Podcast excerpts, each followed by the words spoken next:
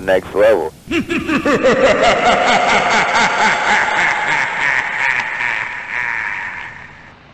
How do you do? Mr. Carl Laemmle feels it would be a little unkind to present this picture without just a word of friendly warning. We are about to unfold the story of Frankenstein, a man of science who sought to create a man after his own image without reckoning upon God. It is one of the strangest tales ever told. It deals with the two great mysteries of creation, life and death. I think it will thrill you. It may shock you. It might even horrify you. So if any of you feel that you do not care to subject your nerves to such a strain, now is your chance to, uh, well, we've warned you.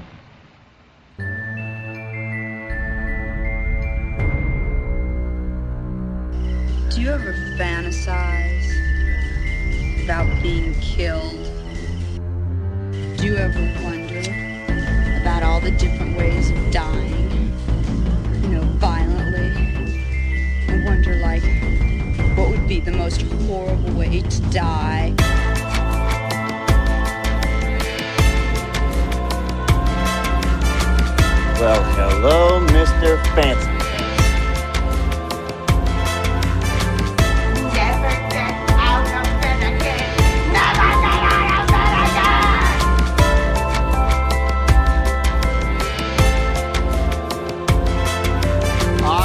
Come here to chew bubblegum and kick ass.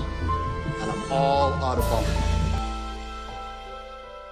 The following program may contain mature subject matter. Discretion is advised. Okay, kiddies. Uh, quick to the point. I'll make this short and sweet, and then on with the show. So, apparently, great thing in history. Oh my god! Facebook, Instagram, WhatsApp, they went down. Who cares? Who honestly cares? Well, apparently, a lot of people do, but they're telling you they don't. You know, going on their Facebook feeds when it came back. Oh, my life was so much better without you, Facebook. You just realize you just helped them make some money because each time you use Facebook, they generate revenue. And by you saying, I could live without you, Facebook, you're actually proving that you can't because you needed to get those likes and shares from your friends. And, you know, if it's on a Facebook page, oh, well, all your followers or whatever. The thing is, think it out. Your life was so much better without Facebook, why was it when it came back you had to be the first one to post about how you were able to live without it? It's defeating the purpose. That's all I have to say about that, honestly. Anything else that follows after that is just merely redundant. But from the Next Level Network of Podcasts and Studio Zero, the podcast that knows how to repeat itself week after week after week. I welcome you back to What, Lurks, Behind, Podcast, Zero. And I am your host, Post Mortem Paul. And all right, so what's this week about? Well, this week is the first week of October Ween or Shocktober. I didn't want to use that one because that is actually a thing. So I was thinking October Ween, but I think that's a thing that's been used before too. Ah, whatever. It's October. It is the month of Halloween, All Hallows Eve, Samhain, however you want to call it. Whatever you want to call it. It's uh, what the mainstream calls spooky season. Let's get our pumpkin spice and be spooky. And we'll watch horror movies. But we'll watch the safe ones because we can't handle murders. Um, no. Uh, yeah, it's it's that time of the year. It's the best month of the year. Kicked it off with my birthday. That part's not always that good. It means I'm getting older. I don't feel older though. I know everyone. It, I so don't fit the norm because you know most people when they hit 25, they're like, I feel like I'm 80. Uh, no, you don't. Honestly, you don't know what 80 feels like. But um, yeah, I don't know. There's there's days where yeah, I do think I feel my age. I feel the pains and you know, the whole shit, that back just tweaked a little too easily and stuff. I, I mean, it happens, but I was feeling that at 19 as well. It's not any different. But then there's some days where, seriously, like, I still am flexible like I was when I was 25, and it's kind of cool. It, what was it? A couple of years ago during the Super Bowl. I know I'm talking sports again. Don't do that. Sports aren't cool. But no, um, I remember what was it? it? was the year that Jennifer Lopez. Not that I care about her, but Jennifer Lopez was on there doing the halftime show, and you know they were pointing out that she was in her 60s, and then they showed like it, this was all over the internet. They were showing her in her 60s, and then Betty White in her 60s, and how it was like completely polar opposite. And I don't know, maybe it's a Gen X thing if I really want to label it. But I find that like along with myself, like many others of us in this age bracket, we do not act or look our ages. And I'm not saying that from a maturity standpoint, but that we we have a younger mentality and a younger approach to life than say, you know, we all remember back in the 80s. You thought of a 40 year old, it was like you're over the hill, you're so close to death, oh my god. And nowadays it's like that's what you think about, you know, 70 year olds. You don't think about that for a 40 or 50 year old because 40 and 50 year olds are still moving around quite normal. Like they they don't struggle. I mean, there are some people that struggle, but there's some people that struggle at 3. I mean, it's it's a person by person basis. I get that, but what I guess more or less what I'm saying is is when I was in my 20s, I was terrified of hitting 40 because it was like, oh my god, I'll be I'll be so close to death. And now I'm here at 46 going and uh, this isn't as scary as I thought it would be. So I guess that's my point. Anyways, it's Octoberween, if we want to call it that. So another thing that was really cool about October 1st was that the Addams Family 2 was released to the theaters and on Peacock or if you can't have access to Peacock, I'm sure you'll find it somewhere.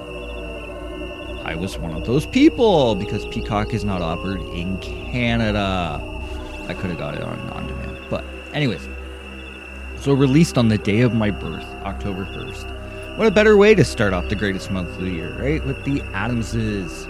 Um, so this movie, mo- most voice actors did return, except for Finn Wolfhard, uh, who was who did he did Pugsley in the first film. He couldn't this time around because his voice is getting older. He doesn't have that kid-like voice anymore. So, uh, he was recast. What did I think about the movie? Well, I'll say it like this: uh, it's interesting. Whenever it comes to Addams Family movies, whether it be the two live-action films, there are three, but we talk about two. Uh, when it comes to the two live action films from the 90s or these two animated films that we've gotten in you know the late uh, 2010s or whatever uh, into 2021 obviously i have to say it, i like the second one a bit better than the first not by much but just a wee bit more and that's the same with this one as with christina ricci's wednesday addams in this movie Chloe Moretz Grace, uh, her Wednesday Addams totally owns the film. Uh, I, it's it's interesting. It's I get they're they're called the Addams Family movies, but sometimes I think they sh- seriously should just call them the Wednesday Addams Show because they really do focus on that character and they make her fucking awesome. This movie is definitely fun, albeit a little. It, it, I'll, I'll, be honest, it's a slight disappointment because in this one they go on a family vacation, so they leave the Addams Manor. That bothers me. I I like them staying in that house, but I get it. It's a fun movie. It's colorful with the Addamses bringing the gloom. Um, which that's the thing with this. First off, we have to remember this is still a kids movie, so they're gonna do some things that you know, as, as an part of the older audience, I'm like, eh, all right, whatever. Like I didn't. There were a few moments I will not lie. I actually did laugh out loud, but it's not a laugh out loud movie if you're an adult. If you're a kid, that's a different story. But the thing is, is that the what really hits home with this this film is the fact of, like I said, Wednesday Addams totally the spirit animal of this work. And mainly because she pokes so much fun at the mindless mainstream. Which I need to talk about the mainstream when it comes to this movie. Because I really think I need to ask this question, and I know the mainstream doesn't listen to this podcast, but I'm gonna pose it that way, rhetorically almost. Can the just easily distracted and you know the the easily manipulated mainstream of the world, the, the the basic bitches, so to speak, can we stop commenting on films and works of art that they don't understand, that they don't get? Please and thank you. I watched this movie. I walked away from it going, wow, I enjoyed it. I thought it was better than the first one by a wee bit, but still better. The mainstream, on the other hand, are acting like, oh my god, the goth subculture is only supposed to be black and miserable. There's too much color in this movie. It's not a gothy movie. Wait, hold on a minute. This movie wasn't goth enough for you because there were colors? Do you know anything about the goth subculture? I mean, they're not just like black doom and gloom, okay? There's a lot of the goth subculture that lives with color. Uh, wait, what? Like, fucking hell, stop commenting, okay? And here, let me let me refrain from throwing all the real insults out there that I could, you know, for all to be offended by, because offensiveness is. uh, There's actually a joke about uh, Wednesday Addams even cracks a joke about people easily being offended. It's it's fucking awesome, but seriously, Gen Pop needs to stop being so simple minded. And I know uh, that's harsh, right? That because the thing is is that's what this movie does is it takes shots at simple mindedness, it takes shot at shots at um like the, uh, the for example, one of the things that's posed in the film is about you know, they have this science fair and there's five finalists. And at the end of the thing when when there's at the end of the science fair when they're supposed to announce who the winner is they go you're all winners. And wednesday addams is like how can you how can there be a winner with no losers? Like you can't all win. But it's this whole all inclusiveness and oh my god we have to you know make people feel good even though like everyone gets a trophy right? And it's that mentality. And this movie takes a shot at that. And it goes right over people's heads that it's satire. It's it's very quietly taking shots at the life we have been living in you know this the society we've been living in. And it, it was uh, it was amazing to me that I was reading like articles and comments and everything where people were you know complaining about that for an Addams Family movie why is it so colorful? Well what do you know anything about the 60s TV show? Yes it was presented in black and white. Do you know what it was filmed in? In a house that was pink. Like come on. Color is something that still goes with the Addams Family. I, okay, I'm gonna just say this quickly and quietly because my one complaint is, and as as amusing as it is, it doesn't fit for me. Anyways, cousin it being done by Snoop Dogg. I love the fact that Snoop Dogg talks and then they play it backwards, and that's cousin it talking. That part's kind of clever. But then when Snoop Dogg busts out a rap at the end of the movie, I'm kind of like, hmm.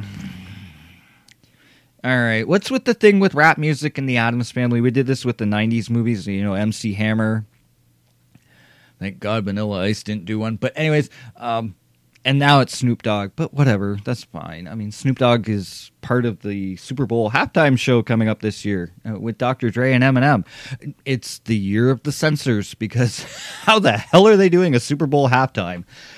Without using all that colorful language. Oh, see, more color. Um, no, but um, the thing is, is I get this right. It's kids movie. So they're going to do kid like things. There's the music that I didn't really care for, but whatever. It's a kids movie. But there is adult humor in there as well. The satire is alive and well. And oh, one other thing. Stop comparing everything to the two fucking movies from the 90s. Jesus Christ. So this movie, much like its predecessor, is a solid continuation to the adaptation of the comic strips created by Charles Addams from the fucking 1930s. On top of that, it pays homage to the TV series from the 60s, and there's other ones from 70s, 80s, and 90s. Uh, there was an animated cartoon series. Actually, there's two of them, but they both look the same, and that's where this look comes from. Well, actually, no, it really comes from the comic strips. There is elements of this that are in homage to the 90s films, but I do not understand what is our fucking obsession with comparing everything to those two fucking movies and acting like the rest of the legacy of the Addams family never fucking existed. Ugh. Basic comic fo- common folk you know, seriously, they like to get their spooky on during October Ween so we can sexy up the killers and cleavage up the boogeymen. And, oh, let's get our jiggy on or jiggy down or whatever with the creepy creep folks. And they love those Addams Family movies because they were so cool and Christina Ricci is the greatest thing in the world. But my God, like, seriously. And I know, I just, I have to actually talk like a basic to try and reiterate my point out there. There is a legacy of the Addams family that started in the 1930s, 1938 to be exact, okay? Please understand not everything is revolving around two fucking movies. And yes, there can be color, and yes, it can be fun for me personally, you know how I felt about this movie? I felt it was like a seven and a half out of a ten. Like I really enjoyed it. Again, like I said, didn't laugh out loud for everything. It's a kids movie, I get that, but for it has some cool little meanings in it, and I don't know. It's making me sound whiny, and I need to stop because, wow, I yeah, and that's the thing too. Is I mean, this is a good movie. I should be happy about it, and I I see these these comments online. I read articles where people were complaining, but I'm like, is this seriously the world we live in today? Like, remember, I, I just recently I talked about Night Books, another kids movie that was a gateway to horror and grown ass 50, 50 year old men complaining about how this movie did nothing for them. It's like it wasn't your target audience, asshole. Let's move on to the trailer timeout of a classic, a classic universal horror flick, a great one, a legend that has a legacy that is well over a hundred years old. Not the movie. The movie's not. Eh, the movie's been around for ninety years, but the legacy of this character has been for a long time, a wonderful time. Yes, so I did say I was going to be doing for the month of October Universal Studio monster movies. I've already done on the podcast, I've done The Bride of Frankenstein and Dracula. It feels only right that I should start with this one for episode 105 in the month of October we have to do this one.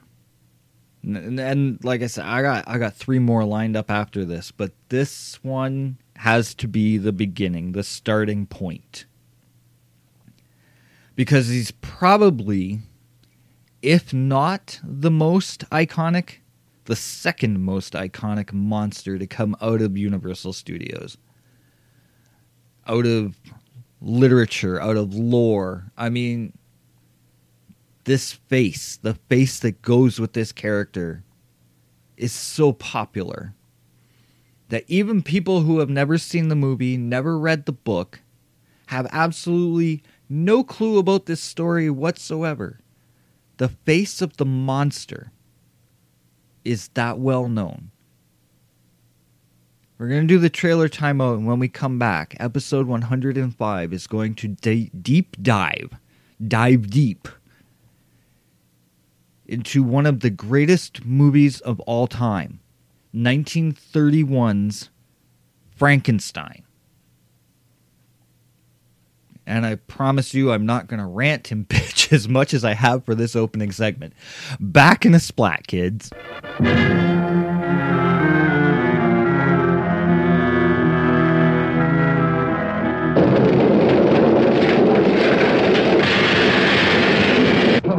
alive! It's alive! It's alive!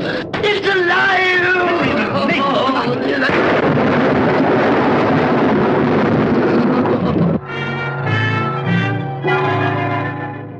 When this dead hand moves, the monster created by a man they called mad is turned loose to strike terror into the hearts of men.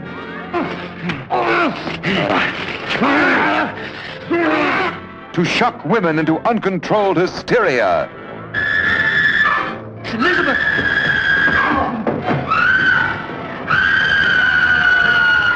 To prey upon the innocence of children.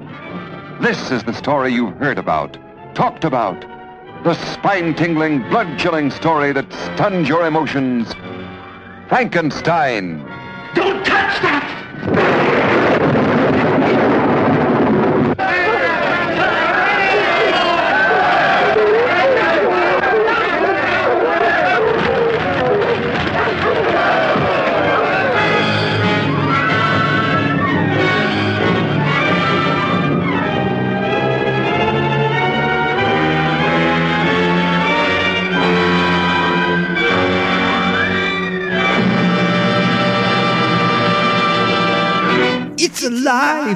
Alive! a alive!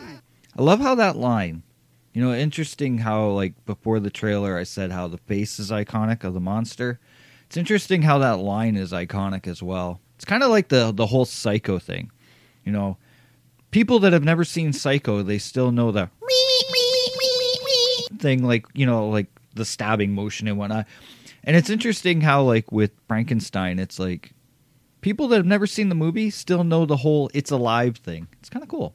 Anyways, let's stay on topic this time around instead of always talking about something random after the trailer. Frankenstein was released to the world. Mark the date, folks. It was an historical day. It was released November 21st, 1931. Here's the cool thing, kind of locally for this Windsor kid.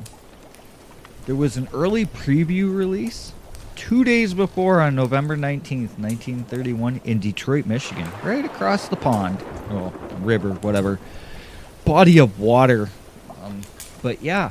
So, which was interesting though, because in Canada, the movie was released January 6th, 1932 a couple months later. So it's kind of funny that that little strip of water called Detroit River, yeah, on one side of it, the movie was released two days before the actual wide release, and on the other side of it, it was released two months later. So it's well, a month and a half later, whatever. But yeah, interesting. The film Frankenstein was directed by James Whale.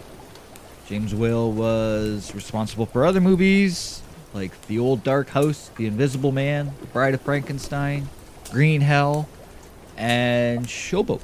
Showboat, I believe, if I remember correctly, was his final film that he directed. Uh, and so sad note about James Whale. I've, okay, I've talked about him before on this show, but that was quite a while back. Bride of Frankenstein. So, to be fair, I don't remember everything I talked about in that last episode. So if I repeat anything, I apologize. But James Whale apparently did commit suicide at the age of 67 by drowning. And the funny thing, well, not funny, I, poor choice of words, Paul. but he left a suicide note, but it was kept from the public. So for the longest time, his death was ruled as accidental but his longtime companion David Lewis, um, the reason the reason why it was ruled accidental was because he kept the note secret, and then when the note came out, um, you know they obviously changed the ruling on his death. But yeah, he committed suicide.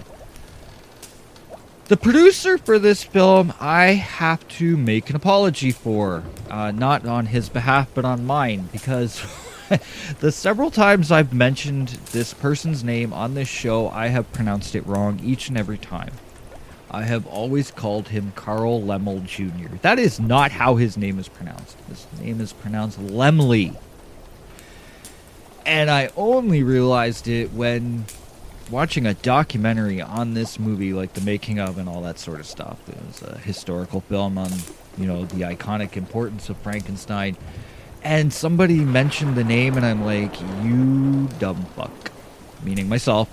for all this time that I've called him Carl Lemmel Jr., and it's Carl Lemley Jr. So, for all of you who probably have freaked out listening to me talk on this show before and saying his name wrong, yes, I've said it wrong many, many times. Now, Carl Lemley Jr., I know I've talked about on this show before, but I'll talk about him again. Gone on to produce 160 films, including Dracula, both the English and Spanish versions, uh, Frankenstein, obviously, Mur- Murders in the Rue Morgue, The Old Dark House, The Mummy, Laughter in Hell, The Invisible Man, Black Cat, Bride of Frankenstein, and Showboat, which, uh, my correction, was not James Whale's final film, it was Carl Lemel- Lemley Jr.'s. See, even now, I almost called him Carl Lemel Jr. I don't know why I do that, but. Yes! Carl Lemley Jr. For all the times I've said it wrong, I'm saying it right now. And it was Showboat. That was his last film, not James Whale's. This film has several writers. If you look at it from a certain point of view. Okay, so the, the screenplay itself was written by Garrett Fort and Francis Edward Faragoh based on a composition by John L. Balderston, who in turn, his composition was based on the play by Peggy Webling. All of this, though, is inspired by the ever immortal classic, beloved novel by Mary Wollstonecraft Shelley. Some people have referred to her as Mrs. Percy Shelley. I don't like doing that because she has her own name. She's not uh, a possession of her husband's. Okay, I understand sometimes we do this. I don't like doing that. She is Mary Shelley. She is she she is her own being. Um, there's all there's always been rumblings about whether or not this story was hers, her husband's, or a, a conjoined, you know, thing. Um, I, I will credit her as the writer for this.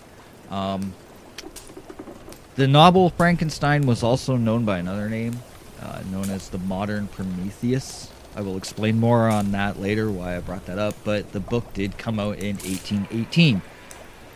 There was many revisions and different editions, um, which is why sometimes there's this confusion as to why, it, it, as to where the origins of the story came from. Did it come from Mary? Did it come from her husband Percy? Uh, because he did editings on some of the later editions that would come out. There was a release. uh, Well, the original book was 1818, and then there was an 1823 uh, revision, an 1831 revision. They were edited by her husband. So, uh, to be fair, let's be honest. The only there's only two people in the world that would have known who actually wrote this story and who, who was the brain brains behind it, and that's Mary and Percy. And we'll leave it at that uh, because there's all these theologists, historians that constantly have their different arguments and rumblings about it. We don't know, they know. Cinematography for the film was by Arthur Edeson and Paul Ivano, although Paul Ivano was uncredited, so is mainly an Arthur Edeson film. He also worked on films like The Old Dark House and The Invisible Man. The music, uncredited, to Bernhard Kaun. And the reason why, I, at least what I'm assuming why it was all uncredited, is because basically the only areas in this film where music exists is the opening and closing credits. And there's a scene in the movie where there's like some like German band playing. But other than that, there's no music in this movie. Um, if I remember correctly, the, the first film to actually have a score was The Bride of Frankenstein this one is the same as Dracula. There was no score. Um, so he wasn't actually credited. Uh, it, there's actually um, a, some of the cast were uncredited as well. They had a thing back in the day. They didn't credit every single person that showed up in this film. So as I'm moving on to the starring cast, one of them that I'll be talking about actually wasn't credited in the film. That being said, here is our starring cast. We will start with the doctor himself, Colin Clive, as Henry Frankenstein. And yes, in the book his name is Victor, but in here his name is Henry. And Colin only had 18 acting credits, but he did return for the sequel of The Bride of Frankenstein. which I probably mentioned that it, when I reviewed The Bride of Frankenstein, but like I said, it's been a while since I did that one and I don't remember everything I said on it. So that's that. Moving on next to Mae Clarke. Mae Clarke as Elizabeth Lavenza. I believe I don't even know if they actually mention her surname in the film, but I know that we know her as Elizabeth. She uh, worked on another James Whale film. As a matter of fact, I believe it's the one they met on called Waterloo Bridge. And here's a kind of cool thing. So, tying this all within our legends of, you know, Universal Studio Monsters and Hammer films and all that sort of cool stuff. She had a small role in the 1966 Batman series. And you're like, what's that got to do with Batman? And what's that got to do with horror? Well, listen, hold up. The episode she was in was The Yegg Foes in Gotham. That starred as the villain Vincent Price as Egghead. I love the synopsis for that episode, by the way. It was like when the lease payment for Gotham City, mm, all right, fails to be made on time, possession of the city falls into the hands of Egghead. Like, who thought that up? Like, all of a sudden, we didn't pay the lease on the city, so we have to hand it off to this Vincent Price character, and then he's going to run amok. And he apparently he he fires Commissioner Gordon and bans Batman and Robin from the city. And that was actually an episode, and people loved it. That's how hammy Batman was in the '60s, and we loved it for it. All this, my God, everybody's still freaking. This movie hasn't even come out yet, and people are still freaking out about Robert Pattinson as Batman. It's like, slow your fucking roll. My God. Egghead once owned Gotham City for crying out loud, okay? Like, come on. People get so hyper about shit. Says the guy getting hyper about people getting hyper. I know. It, I'm well aware of my state of mind, okay? Anyways, getting back to Mae Clarke, she was in that episode. Um, she's actually just credited as a lady. As a matter of fact, I believe she was the final credit in the credits because it's a very small role, but she was in it. Um, moving on to John Boles as Victor Moritz uh, in this film.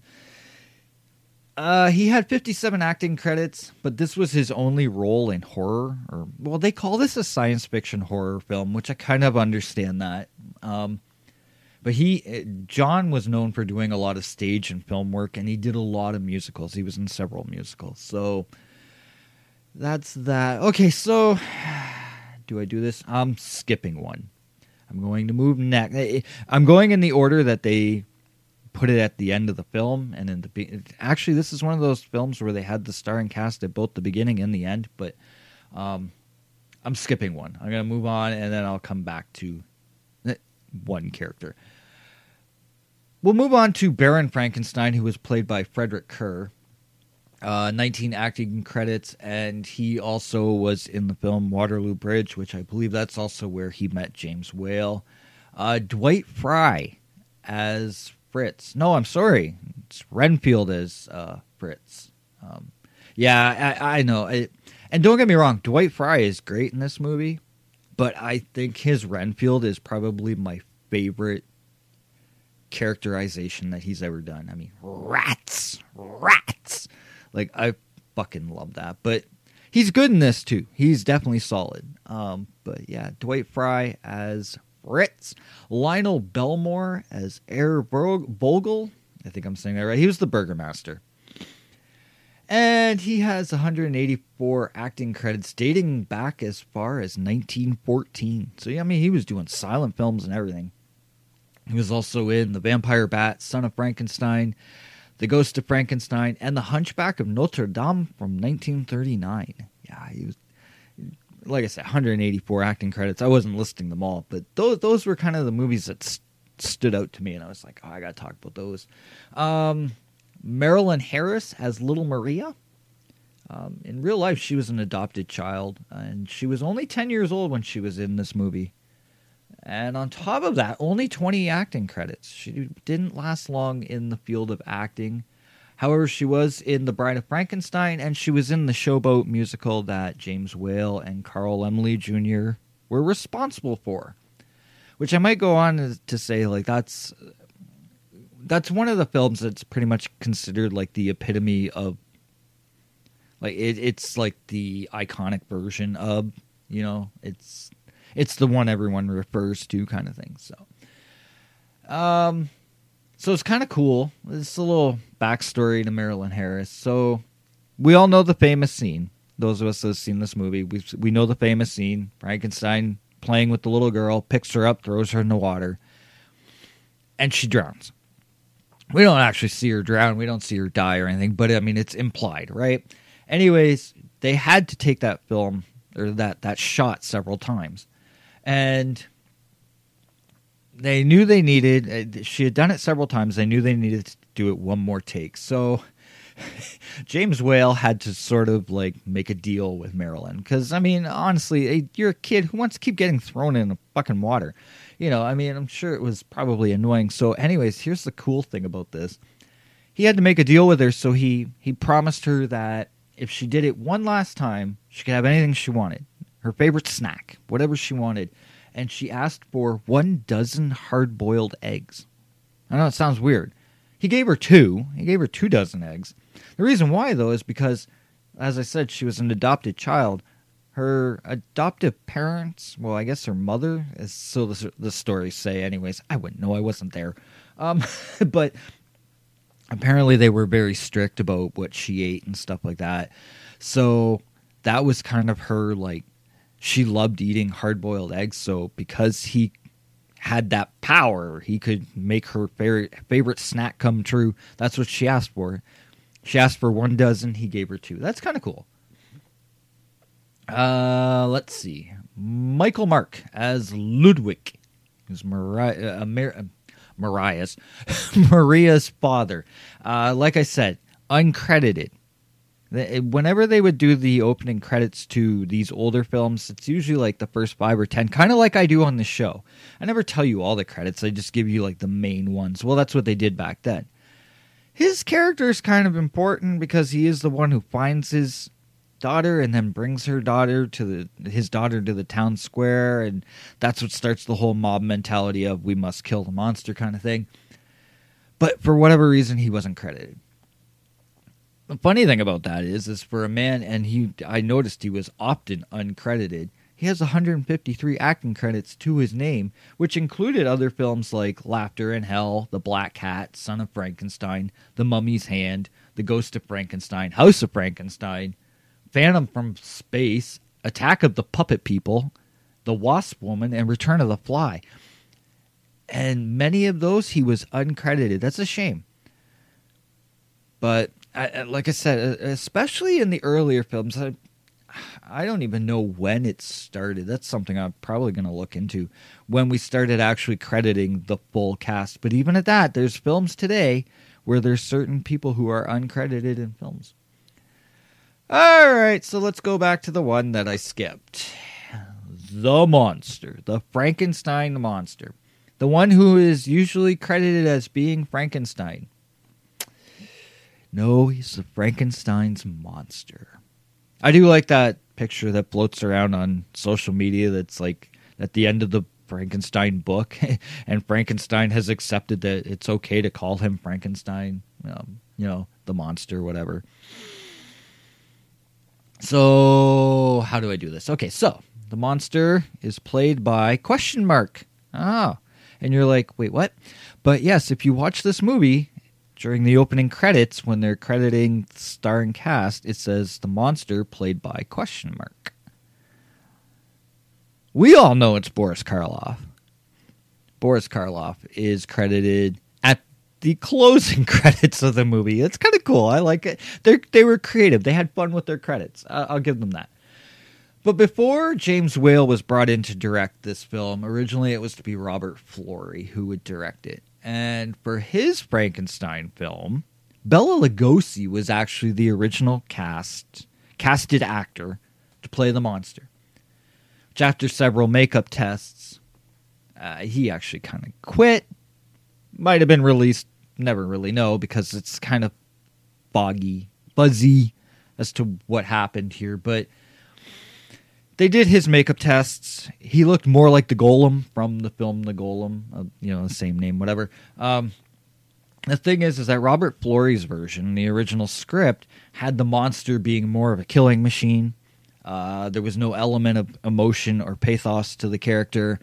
Uh, and Lugosi was not impressed with this iteration, so supposedly he said, "I quit," and you walked out. The thing is, is that Robert Florey was dismissed from the film, and rumor has it Bela was going to go with them anyways.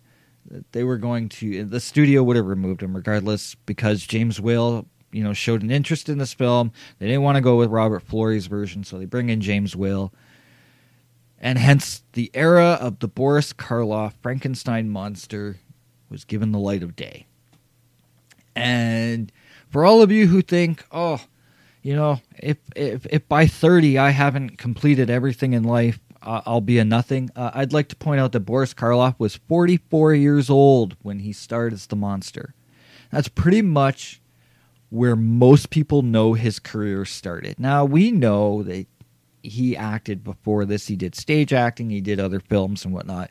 But a lot of people they look at Frankenstein as being the starting point of Boris Karloff's career. Well, if that's the case, he was 44 years old. So never give up on your dreams, kids, because you know what? It can happen at any time. I'm at 46 saying, Will I ever get it right? But eh, who knows? Anyways, Boris Karloff has 205 acting credits to his name. I'm about to name quite a few of them, but I'm not going to go through all 205. But he was in other films like The Mummy, The Black Cat, Black Friday, The Old Dark House, The Ghoul, The Bride of Frankenstein, The Raven, Son of Frankenstein, House of Frankenstein, but not as the monster in that one. Uh, I believe that one was Lon Chaney Jr. Uh, he was in Dick Tracy Meets Gruesome. He was in the movie The Black Castle, some of the Abbott and Costello films, etc., etc., etc. Boris Karloff was the Grinch in The Grinch Who Stole Christmas, and I believe the other Grinch films as well, you know, cartoons as well. But he's our Grinch for crying out loud. I mean, Boris Karloff is awesome. Oh, shit. I forgot one. No, I didn't. I actually left him for last because he also was the opening of this this episode, this podcast. You heard the little uh, monologue at the beginning. Edward Van Sloan as Dr. Waldman, uh, who was also Van Helsing in Dracula and Dracula's Daughter. Was also in The Mummy, The Phantom Creeps, and Behind the Mask. I've talked about him just recently on Dracula, so it was like, eh, I'll throw him in there for fun. But yeah. Actually, it's because my when I look at my notes, I kind of fucked up. wrote my notes out, and he got kind of mixed in with Boris Karloff's credits. See, I'm okay with admitting my errors, okay? Like, I fucked up. My bad. Sorry. The runtime for the film is an hour and 10 minutes long. No actual rating, as this movie was pre code. Budget was 262000 Box office gross, when it was all said and done after the re releases and whatnot, was close to $12 million. Synopsis for the film do I have to do it, really? Like, I mean, we do know the story of Frankenstein, right? Well, I'll do it anyways. The iconic horror film that followed the obsessed scientist Dr. Henry Frankenstein as he attempted to create life by assembling a creature from body parts of the deceased. Aided by his loyal, misshapen assistant Fritz, Frankenstein succeeds in animating his monster.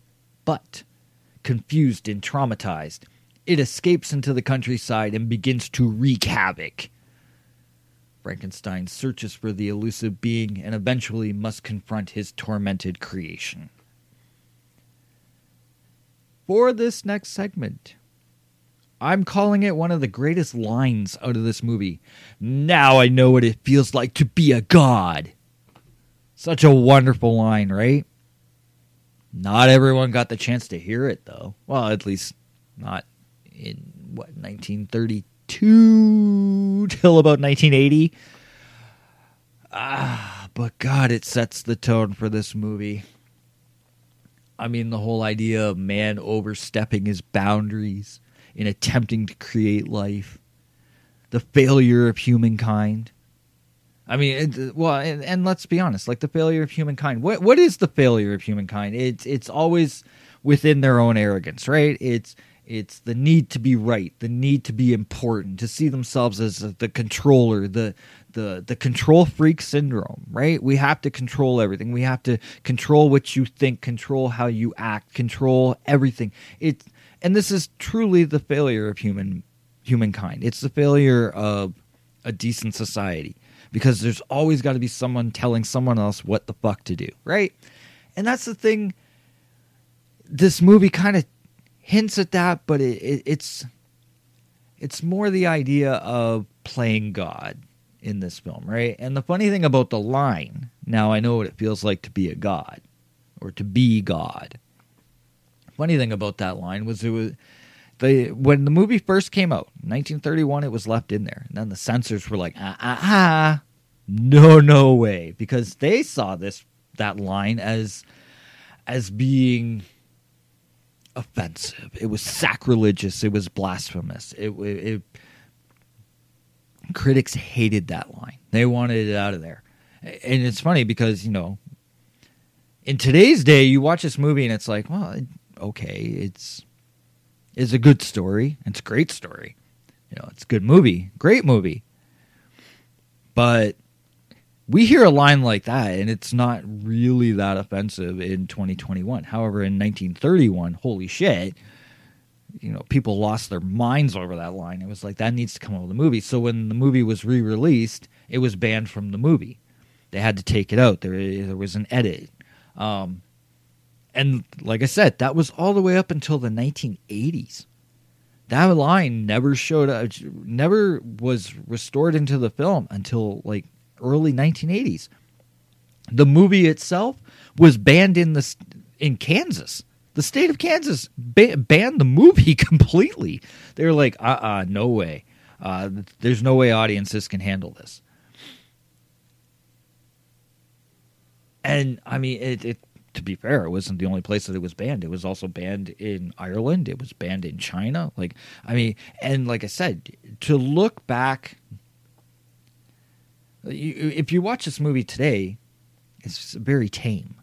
The themes are very strong, but the overall horror and the offensiveness of the film is very tame compared to you know I joke about the movie Martyrs because because so many people that I recommended that movie to are like god that movie was harsh. I've seen worse, but I'm saying but that's the thing. We've seen worse. This movie I mean it it was banned. It's like wow. And I mean, as for the line itself, I, I, know I keep going back to this, but there's an interesting fact about this line. So the restoration of the line eventually did come into play and has been put back into the movie and whatnot. What's really cool about it is, though, like when they first started reinserting the line back in the film, it, it, they had a hard time finding uh, a clean version of it, you know. And then eventually, what's called a Vitaphone disc was found uh, the best way to explain it's like a giant vinyl record. And it was discovered and it had the line clear as day. It sounded perfectly exactly how it should in the movie. So they're able to restore it back into the film. And the version that we have today, the version that many people are seeing in 2021, it sounds perfect. You can't tell there was an edit there. What's really cool about this, so I'll explain a Vitaphone disc to you, is that back in like the earlier days of cinema, like we're used to watching a film, the audio is attached to the film. Well, back then, that's not how it worked. The film was one thing, it was the moving pictures on the screen. The sound came from somewhere else. And it came from these Vitaphone discs that they synchronized with the film. I don't know how they did that because I wasn't around at that time. I assume there must be a certain starting point or a signal or something to let them know when to drop the needle. I'm not sure that's even how that worked, but but what I'm saying is it was kind of cool because the sound for those movies back in the day came from a separate source. As time went on, when we as film became more advanced and technologies, you know, were more advanced, the sound was then added to the actual film strip. But back in 1931, it was a separate entity all itself. So here you have this this disc or this vinyl record, so to speak, that has the sound, and the film is showing the visuals, and it's kind of cool. Um, and and now getting to the movie, so as I wrote in my notes, I wrote, "Is this movie scary today?" And my answer is actually no, but yes. Because okay, the movie itself, on a narrative level or special effects level or you know suspense, and tension, and whatnot, honestly not considered scary anymore. It, it's the world we live in today has really watered down that effect. Thematically, though, the movie is timeless, and this is why this movie is revered as one of the greatest movies of all time. Um, not just within the horror genre, but within cinema in general. Because look at some of the the themes like innocence, the innocence of the monster, the innocence of the child, um, mob mentality. This is something that is it's timeless. We we still have mob mentality to this very day. You know, mob mentality of the general public. Uh, jumping to conclusions, which leads to hastily and ignorantly made decisions. Well, hey, that sounds familiar. What's the last two fucking years been like? Um, the the idea of the aesthetically ugly being deemed the outcast, the bad guy, you know, the one to fear. And then, as I said, stated earlier, like the whole idea of man wanting to play the role of God, this is still going on to this very day. Like thematically, there's a lot of themes, there's a lot of um, ideas presented in this movie that 90 years later, we still haven't learned a damn thing about. You know, and that's interesting. Now, I'm going to kind of hint up on Mary Shelley's novel, which she also it, it, she called it the modern Prometheus. Frankenstein was the name that it's famously known as, but she also named it the modern Prometheus. The Greek stories of Prometheus, Prometheus the god, show that he was the god. He was seen as a symbol of humanity progressing against the forces of nature. Prometheus granted humanity with the gifts of fire and hope. Now, think about that for a moment, because hope gives humans this belief system in which they must struggle for a better future, right? And the fire was sort of like a symbolization of technology or a tool to help attain the success within that struggle, right? So, in tying that back to this film, let's say, you know, and you look at Dr. Frankenstein, his hopes to succeed at creating life through the tools of science we in this very day are living trying to struggle to find a better future using science. Again thematically this movie is that timeless that 90 years later it's still as relevant as it was in 1931 as it was in 1831 um that that's very important to remember. It, it explains why this film is so iconic. The monster itself is is the okay, so the he's the famous face. Okay, when you think Frankenstein, the first thing that pops into your head is not the evil scientist. It's not the story of man creating life or anything. When you think Frankenstein, the first thing that pops into your head is that face, the face of Boris Karloff. But the story is anything but focused on that monster. Really, honestly, when you if you really look at this movie, the monster is one is like one of the the smaller points of the film. This is about Dr. Henry Frankenstein, which yes, I mentioned his name was changed to Henry from Victor. In the book, it's Victor Frankenstein. Here's the funny thing about this. I mean, you talk about censors, right? They changed the name from Victor to Henry because apparently the studio thought that Victor sounded like a menacing name. It was an evil name. So so they changed it because they didn't think the American public would be able to handle the name of Victor Frankenstein. Okie doke, whatever you say. Colin Clive, I got to say, is perfect in the role of Henry Frankenstein, and I love the dichotomy of this character. I love the the contrast. He's such a Jekyll and Hyde in this movie because he's got that gentle face, a man of passion, a man of drive. Um, you know, the the the husband to Elizabeth and whatnot. He's he's just he looks like such an average gentleman, and at the same time, he's a man on this mission. This devious mission, which he doesn't see as devious. He's almost like a Tony Stark everything eh, eh, i know i'm going to marvel because i'm going to make it more relevant more modern right? Okay so tony stark in these marvel movies his intentions were always good but it just it fucked up and it always turned out wrong. Hence ultron hence you know so much that goes on in those marvel movies. But frankenstein was sort of the same idea. His intentions were good. He he just wanted to make society a better thing. He wanted to defeat death, you know, because what's what's one of the most biggest human flaws is our fear of dying, the fear of death, right? He wanted to he wanted to create immortality or he wanted to create life.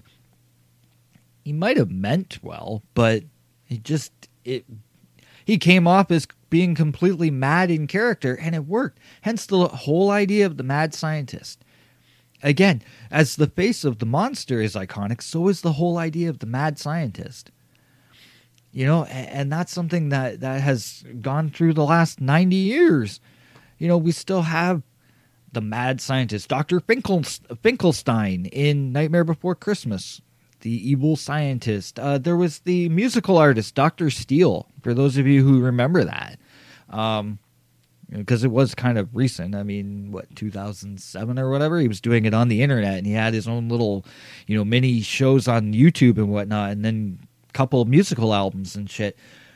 Again, the mad scientist look, right? Like, so Colin Clive is kind of where that all started visually, anyways. I mean, obviously it was in the book before, but. And then, okay, so I'll talk quickly about Dwight Frye. Yes, I call him Renfield. He's kind of the Igor of the film, even though he doesn't go by the name Igor. He goes by the name of Fritz. Um, I always felt he was a bit underused in this movie. To be fair, I think that's why Renfield ended up being probably my favorite character that he's ever done. But I mean, that being said, his moment, his moment of stealing the abnormal brain over the normal brain, is kind of the catalyst that sets this whole thing on fire, right? I mean, so to speak. because we know later on there's a big fire in this movie. Um, but yeah, like without Dwight Frye's character, without him, you know, going into the laboratory to steal, you know, the the the he's supposed to get the normal brain. He gets the abnormal brain, which is, you know, what causes Frankenstein to be what Frankenstein ends up being. I mean, without that moment, this movie doesn't have its catapult forward, right? And I mean, the thing is, is that this film, 70 minute film, right? So, I mean, it wastes no time in hitting some of the darker aspects. This is a film that was considered very dark in 1931, let alone if you honestly think about it, it's pretty dark even now. I mean, you have grave robbing scenes, you have uh, a man hanging from a gallows. You know, like that that was considered extremely dark. Not to mention a little girl being thrown in the water. That's, I mean, that's considered pretty dark. Um, eh, the human skeleton that Fritz bumps into, which, so trivia fact on that, that was act- an actual human skeleton. That was no fake skeleton. Um, because apparently the creative team felt it would have cost more to have a fake skeleton built or created. So they just borrowed one from a, a, biology school or something like that. I forget the exact location where it came from, but it was a real human skeleton that he bumps into. So that rest in peace to that person, but your skeleton came in handy. Um, and you got to look at this too. We live in an era of excess. We really do. Uh, everything is show and tell. You know, um, directors feel that we need to see everything. You know, this movie, this movie, in if it was released today, would come off as hokey, but in 1931, it was anything but that. Um, for the Kansas, I, I mentioned that it was it was banned in Kansas. Kansas did eventually release it. However, 32 cuts had to be made to the film. How long was this movie when they released it in Kansas? Uh, I have no clue. I'm going to say it probably was less than an hour long because that's a lot of cuts. But it was because this movie was considered dark. I mentioned the movie was banned in China and Ireland as well. Now, Ireland, however, uh, it did see a release in 1932 uh, because um, they had an appeals board that it, the movie was brought to, and eventually it was allowed to be released. And I believe it was released uncut. But initially, when the movie was being released worldwide, Ireland was one of those that said no, no. Um, let's move on to aesthetics. Aesthetics of the film. Let's stop looking at all the oh censors this, censors that. The famous look of the laboratory, the the electrical gadgets, the apparatus, the sound effects, all of that stuff were designed by a man by the name of Kenneth Strickfaden. Those effects and the looks of all those gadgets were considered a huge success for the film and eventually became an essential part of many of the films. Uh, most of them, the sequels to the Frankenstein uh, legacy. We'll call it that. Um, but I mean, we've seen this look in other films as well. And I mentioned Nightmare Before Christmas. The the laboratory that Dr. Finkelstein works in looks very similar to this. It, it, it, was an aesthetic that was created and it lasted, and it's still lasting to this very day. Um, now, kind of a trivia fact about Strickfaden is as well as creating those wonderful toys, I quote the Joker from 1989 Batman, where does he get those wonderful toys? But, anyways, as well as creating that whole laboratory look and everything. Strickfaden also was the double for um, Boris Karloff in the creation scenes. And so it's interesting why that happened because Boris Karloff was kind of rattled by. Okay, so when they're doing the creation and, you know, the. There's all the electrical gadgets going off. There's sparks and there's jolts. There's electricity all around and stuff. Anyways, Boris Karloff was apparently really uh, anxious about that. He had an anxiety. It, I don't want to say an anxiety attack, but he was very nervous about the whole thing. Now, through rumors and stories and whatnot, I, I can't confirm any of this, but apparently Boris Karloff and James Whale might not have been the best of friends. Whale was jealous of Karloff and the fact that his monster was being seen as I, I don't I, I don't know how this works, but apparently the stories are that he was jealous of the fact that Boris Karloff's monster was getting more hype than the Doctor and the story and all this other stuff, which I don't understand unless they were promoting Boris Karloff's look before the movie came out. I, I, again, like I said, it's very fuzzy, but anyways, they had a rift. So Whale would have Karloff um, do like things that made him nervous or that would hurt him to get even. I, apparently, Whale being a dick. Apparently, whatever. Um, so, along with creating the look of the laboratory, Kenneth decided, okay, I will help out Boris. I'll take off some of that anxiety and I'll do the scenes of the creation because there were parts of skin that were showing like the the gut area and whatnot. And he was like, "All right, so if any of the electrical shocks or the sparks or anything fly on me, it won't freak me out like it does." Um, Boris Karloff. Now, Karloff still got tortured basically by James Whale because the scene where he has to um, carry Colin Clive on his back uh, when they're going up the, the stairwell there and whatnot. And I mean, it, you gotta, this is kind of cool. Like, I mean, like Colin Clive, you know, said, "Hey, look, why don't you use a dummy?" But James Whale, apparently wanting to be a dick to Karloff, said, "No, he will carry you," which led to Karloff having back problems. Apparently, this was all behind the scenes. Now, I don't know the validity of it because I mean, I'm going based on things that I'm just reading, but um yeah, apparently they didn't get along. I I don't really know. Um the monster itself though let's talk about this. Okay, so yes, I've said most one of the most well-known faces in any of pop culture. And it has been like that for the past 90 years. And I say this because it has influenced everything from Hammer films to Blackenstein, Young Frankenstein, Frankenberry cereal, which originated in 1971, I might add. uh, to 1985's Weird Science, the whole idea of recreation. And I mean, it's influenced the Rocky Horror Picture Show. It's influenced the Monster Squad, Frankenhooker, Frankenweenie, Frankenpooh from the New Adventures of Winnie the Pooh, Scooby Doo and the Ghoul School with Elsa Frankenteen. The Simpsons Treehouse of Horror, Frankenstein Drag Queens from Planet 13, the Edgar Winter Group song, Frankenstein. DC Comics brought Frankenstein to Superman Comics in Bizarro Meets Frankenstein. Video games, toys, spoofs, remakes. Even Guillermo del Toro at one point was attached to a possible remake. Frankenstein is just that big, and I just barely grazed the surface. This movie helped get it all there. This is how iconic Frankenstein is. I'd even go as far as to say that probably, I think, in my opinion, Frankenstein is possibly even more popular than Dracula. And that's saying a lot because Dracula's pretty fucking famous. It- and then you have James Whale, Boris Karloff, Mae Clarke, Colin Clive, Mary Shelley. You name any of those five names, and what's the first thing people think of? Frankenstein. Some people think the Grinch for Boris Karloff, but most people go to Frankenstein. The idea and the character of Frankenstein, or more so the Frankenstein's monster, has always crossed the minds of many whenever those five names are mentioned. I'd kind of throw Dwight Frye in there as well, but let's be fair, his Renfield is the standout performance. But yes, Igor, the whole idea of Igor, the, the hunchback assistant, whatnot, comes with the idea of Frankenstein. This movie is 100% certified fresh on Rotten Tomatoes. Not that I ever care what Rotten Tomatoes thinks, but it's 100% certified fresh.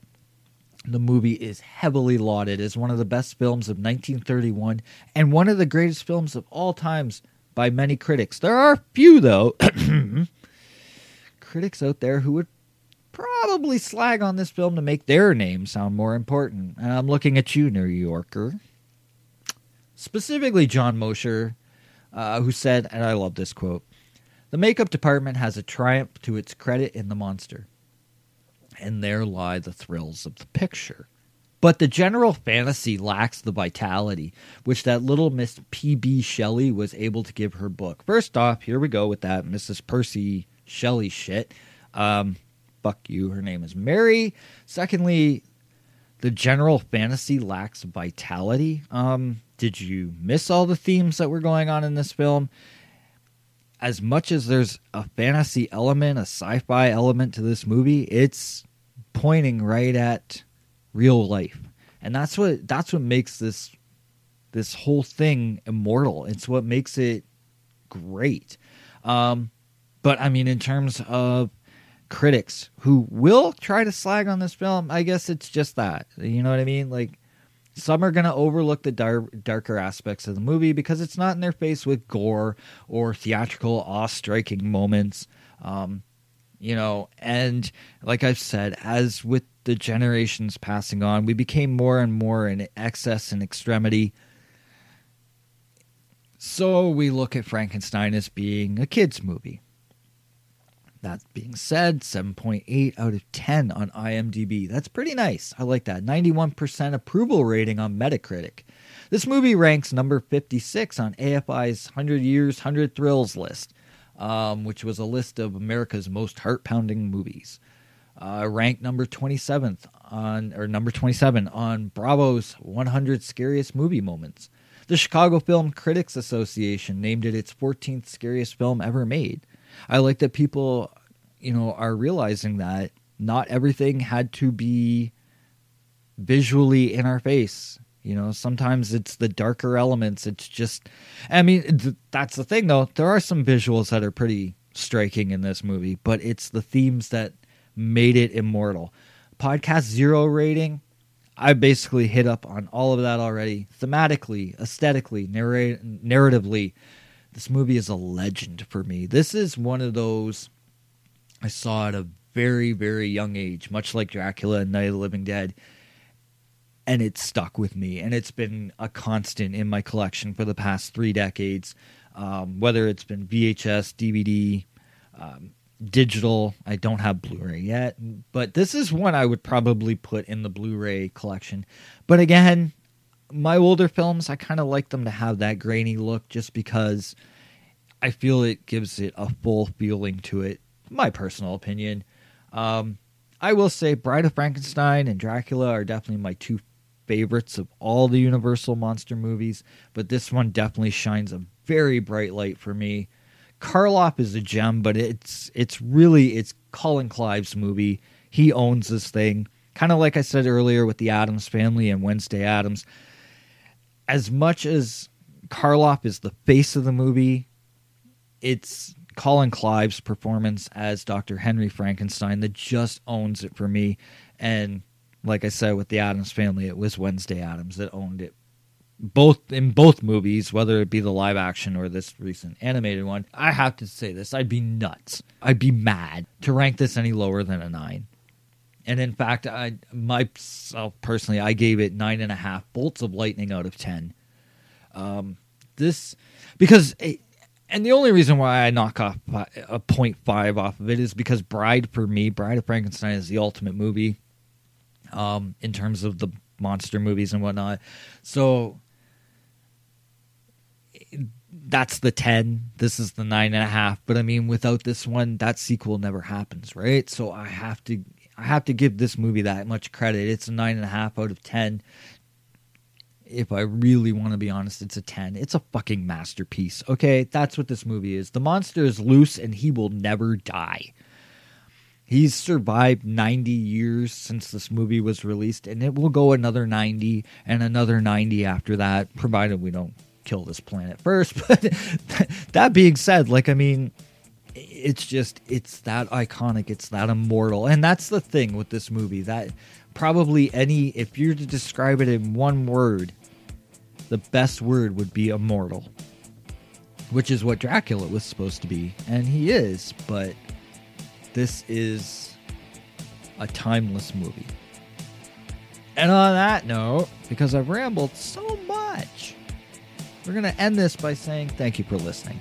Thank you for returning to the show, as you, many of you have been, and I'm, I'm really loving that. And thank you. And if you are one of the new listeners, thank you for joining on board. I know the month of October is when my social media accounts get a lot of followers because, oh, it's spooky season and must follow horror movies. So, um, to all the newcomers, thank you. Uh, to all those who have been around since the beginning, thank you. I give a lot of thanks. You guys make it worth it. And yeah, that's that. I've talked a lot, so I'm probably just going to shut up let you go back to your better lives. But no, thank you for tuning in. As always, you know where you can find the show. The show is on many podcast streaming apps. Um, and I, I'm not gonna lie, I've kind of poked around to see where its hotspots are. It seems to be Podcast Addict. Uh, Podbean has a couple followers for the show. Google Apple. It's kind of cool. I'm I'm kind of happy about that. I appreciate it. In terms of social media, that oh my god, Facebook is down. My life is over. As soon as it comes back, I'm going to tell you how great it was without you. I gotta really stop being a sarcastic asshole. But, anyways, social media where you can find the show Facebook, Instagram, Twitter. You know the deal. So I'll announce the next week's episode. Next movie that will be the featured review the week, week of next week. And I'll do it like this, okay? Because it's gonna be the same producer and same starring actor. So I don't, I, I don't want to just be like, oh, movie with Carl Laemmle Jr. and Boris Karloff because I already talked about them this week, so we'll be talking about them next week. But um, I'll do it this way, okay? So to announce the next episode, I'm going to refer to the Monster Squad. All right, not the re- not the review I did for the movie, but the movie itself. The movie was, you know, those kids versus Universal Studio monster movies. And so I thought, hey, how I'll do it, I'll do it like this. There's a scene in the Monster Squad involving the character of Eugene. Now, you remember Eugene, he was a little kid. They all were kids, but he was the little one. And there's that scene in the movie when he's supposed to be going to sleep and he's afraid to go to sleep. Why? Because there's a certain monster hiding in his closet. Do you remember the monster? Five seconds. Five, four, three, two, one. Now some fast seconds, so I'll ramble a little bit. Okay, so next week's episode is The Mummy. Yeah. We're gonna do the mummy next. That will be next week's episode. That's pretty much it for me. I'm done. I'm out of here.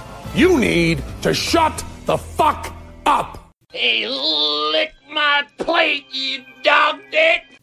Now, I don't give a bag of dicks what kinky shit you're into. Just be into it quietly.